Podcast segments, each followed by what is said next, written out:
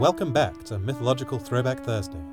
I'm Alex, and this is the podcast where we go through mythological figures and tales to uncover the unusual, forgotten, or misunderstood bits of the stories we tell about our distant past.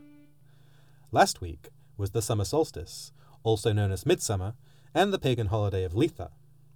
It marks the longest day and shortest night of the year. So to celebrate, we thought we'd salute the sun with an episode dedicated to sun gods from around the world.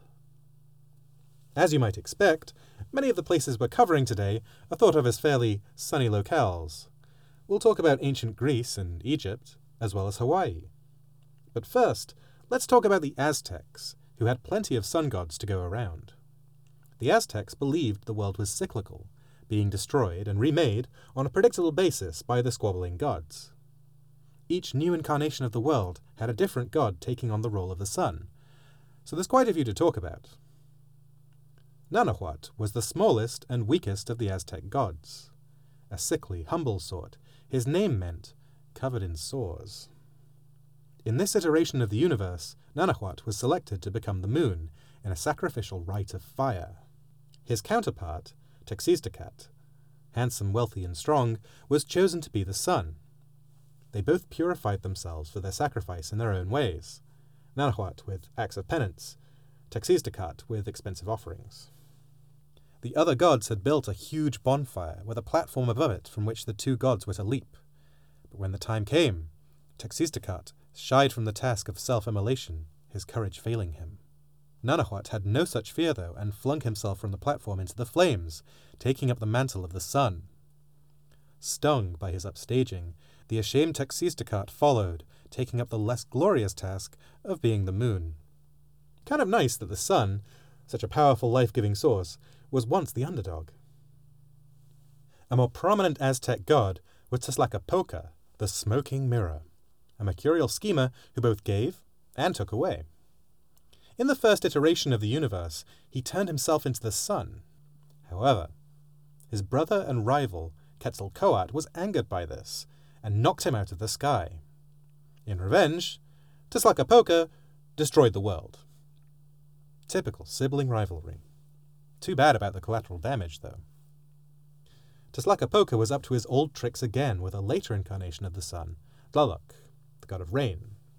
Tlaloc was married to the beautiful goddess of fertility and flowers, Xochiquetzal. However, Tezcatlipoca kidnapped her. Tlaloc was inconsolable, and a years long drought ensued. When the pleading prayers for rain became too much for the grieving sun god, he answered them with a ceaseless torrent of infernal flames that burned the world away and turned the survivors into birds for some reason. The other gods had to build the whole world over again. Thanks ever so, Tlaloc. Huitzilopochtli was yet another sun god, and perhaps the most important of them all. He replaced Nanahuat, the first sun god we mentioned. As the pantheon shifted, he was preeminent in the Aztec capital of Tenochtitlan, and was credited with defending the daylight from the depredations of his siblings. Every night, his sister, moon goddess, Coyolxauhqui, would lead an attack on the daylight, embarrassed by the way in which their mother became pregnant. It involved feathers, which is legit pretty embarrassing. Every morning he would beat them back, but the Aztecs believed the status quo could only be maintained by lending their strength and body heat to him. Because of this belief, thousands were sacrificed, their hearts plucked from their bodies and offered to the god. But hey, the sun rose every single day, so. The ancient Greeks also had a few sun related gods, like Helios, the personification of the sun itself, and Apollo, who was really more sun adjacent. Helios was responsible for the movement of the sun across the sky, drawing it with his chariot and team of horses. Like many sun gods, he was worshipped as life giving, and as the son of Titans, he was quite powerful. While mostly a minor deity, not a member of the Twelve Olympians, he plays a role in many famous myths. His son, Phaeton, had a particularly tragic tale.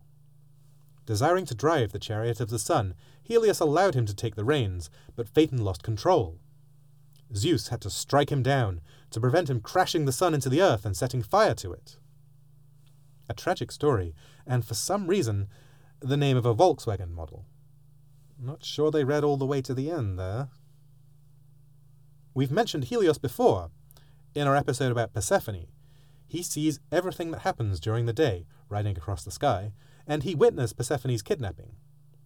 He's not the nicest god, and gets pretty condescending towards Demeter. Bit of a jerk, honestly. Another myth you might know Helios from is depicted in the Odyssey. Helios owns a herd of sacred golden cattle, very special and very valuable, which Odysseus and his men kill and eat in an especially desperate part of their journey home. Helios does not tolerate trespassing and theft, though, and once again, Zeus steps in. Zeus destroys the ship and kills everyone aboard, except for Odysseus, who manages to cling to some wood and survive. He has Jon Snow level plot armor, understandably. Helios mainly featured as a side character in myths, rather than the primary one until later on, once people started associating him with Apollo. Apollo was also associated with the sun, as his twin sister Artemis was with the moon. One of his nicknames, Phoebus, means bright. Apollo had an extensive portfolio prophecy, herds and flocks, music, poetry, and only later added the sun as an aspect. It's possible that this later addition was thanks to Egyptians, who identified Apollo with Horus. Or it may have been that the ancient Greeks just loved Apollo so much they preferred their fave to have the all important role of the sun, rather than Helios, who wasn't even an Olympian. Speaking of ancient Egypt, there were a number of prominent solar gods in ancient Egyptian mythology, like Horus, Ra, and Aten. Ra is a central figure in ancient Egyptian texts and art, considered the king of the gods. He wasn't the first god, of course, that's Atum, who we talked about in the Rain Gods episode in relation to his offspring Tefnut. Ra has been combined with Atum in some dynasties, into one god called Atum Ra. Ra actually joined with a few gods over the centuries, with Horus as Ra Horakhti, and with Horus and Amun during the New Kingdom. As a triad god figure, Ra represented the midday sun, Horus the dawn, and Amun the sun in the underworld. Ra was associated with the pharaohs, and in some periods they would include Ra in their names, just to make it completely obvious to everyone. The Greeks, who had a lot of trade with ancient Egypt and ultimately conquered them, saw Ra as an equivalent to Zeus, so they let Ra hang around during their dynasty. There is a lesser known sun god for ancient Egypt, though, called Khepri. The name Khepri was derived from scarab beetles, as the ancient Egyptians were fascinated by them. Their word for scarab beetle, Khupa, meant he who is coming into being. They considered scarab beetles to reproduce from nothing, owing to their practice of laying eggs in dung and rolling it up to take it to a safe place. Ancient Egyptians would observe larvae burrowing out of a ball of earth and consider it entirely new life. Khepri was thus a god of creation. The rising sun in particular was associated with him.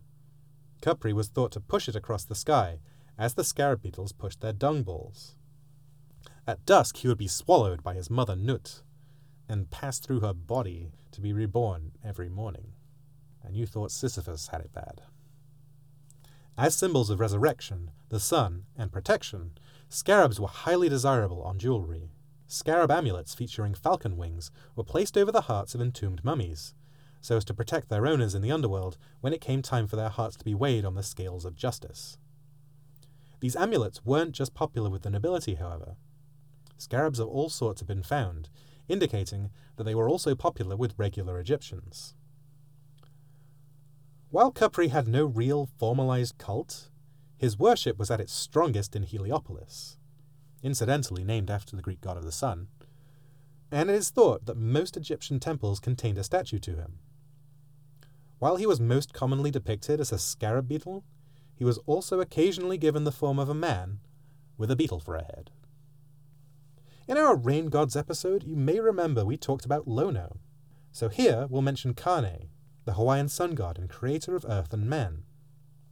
The Hawaiian creation myths are heavily influenced by those of the Polynesians who settled there, especially the Tahitians. Successive waves of settlers further morphed these myths over time, so that the figure of Kane has a more primary role in some stories, while in others he's of equal importance to the other three major gods, Lono, Ku, and Kanaloa. Either alone or as part of a group, Kane breathed life into the first man, formed out of clay, and was the first to bring light when before there had been only darkness. There are earlier myths where Kane is not the first god, and is in fact the son of the first god, Io. But even in those tales, he is still the lord of the sun, as well as the creator of fresh water and the source of all life on earth. As such, Kane worship is a daily part of life, not restricted to seasons. Like Ra, he is associated with the more powerful chiefs and their families, representing those with the most power and nobility. Next time you're enjoying the summer sun, you can contemplate the thousands and thousands of years that people around the world have been venerating it as a source of generative power, and the foundation upon which they built their way of life. A role we often take for granted today, as removed from the agricultural process as many of us are. Thanks for listening to Mythological Throwback Thursday, brought to you by Beyond Books app, available on iOS, for iPhone, and iPad. Theme music by Nix. Show art by Chelsea Butler. If you like the show, please rate and review on iTunes. We'll be taking a little summer vacation for the next few weeks, but make sure to follow us on Twitter at Mythological T, that's the letter T, and let us know what myths you'd like us to talk about next. Make sure to subscribe wherever you're listening now, so you'll know as soon as we're back. We'll see you soon. Ish. Until then.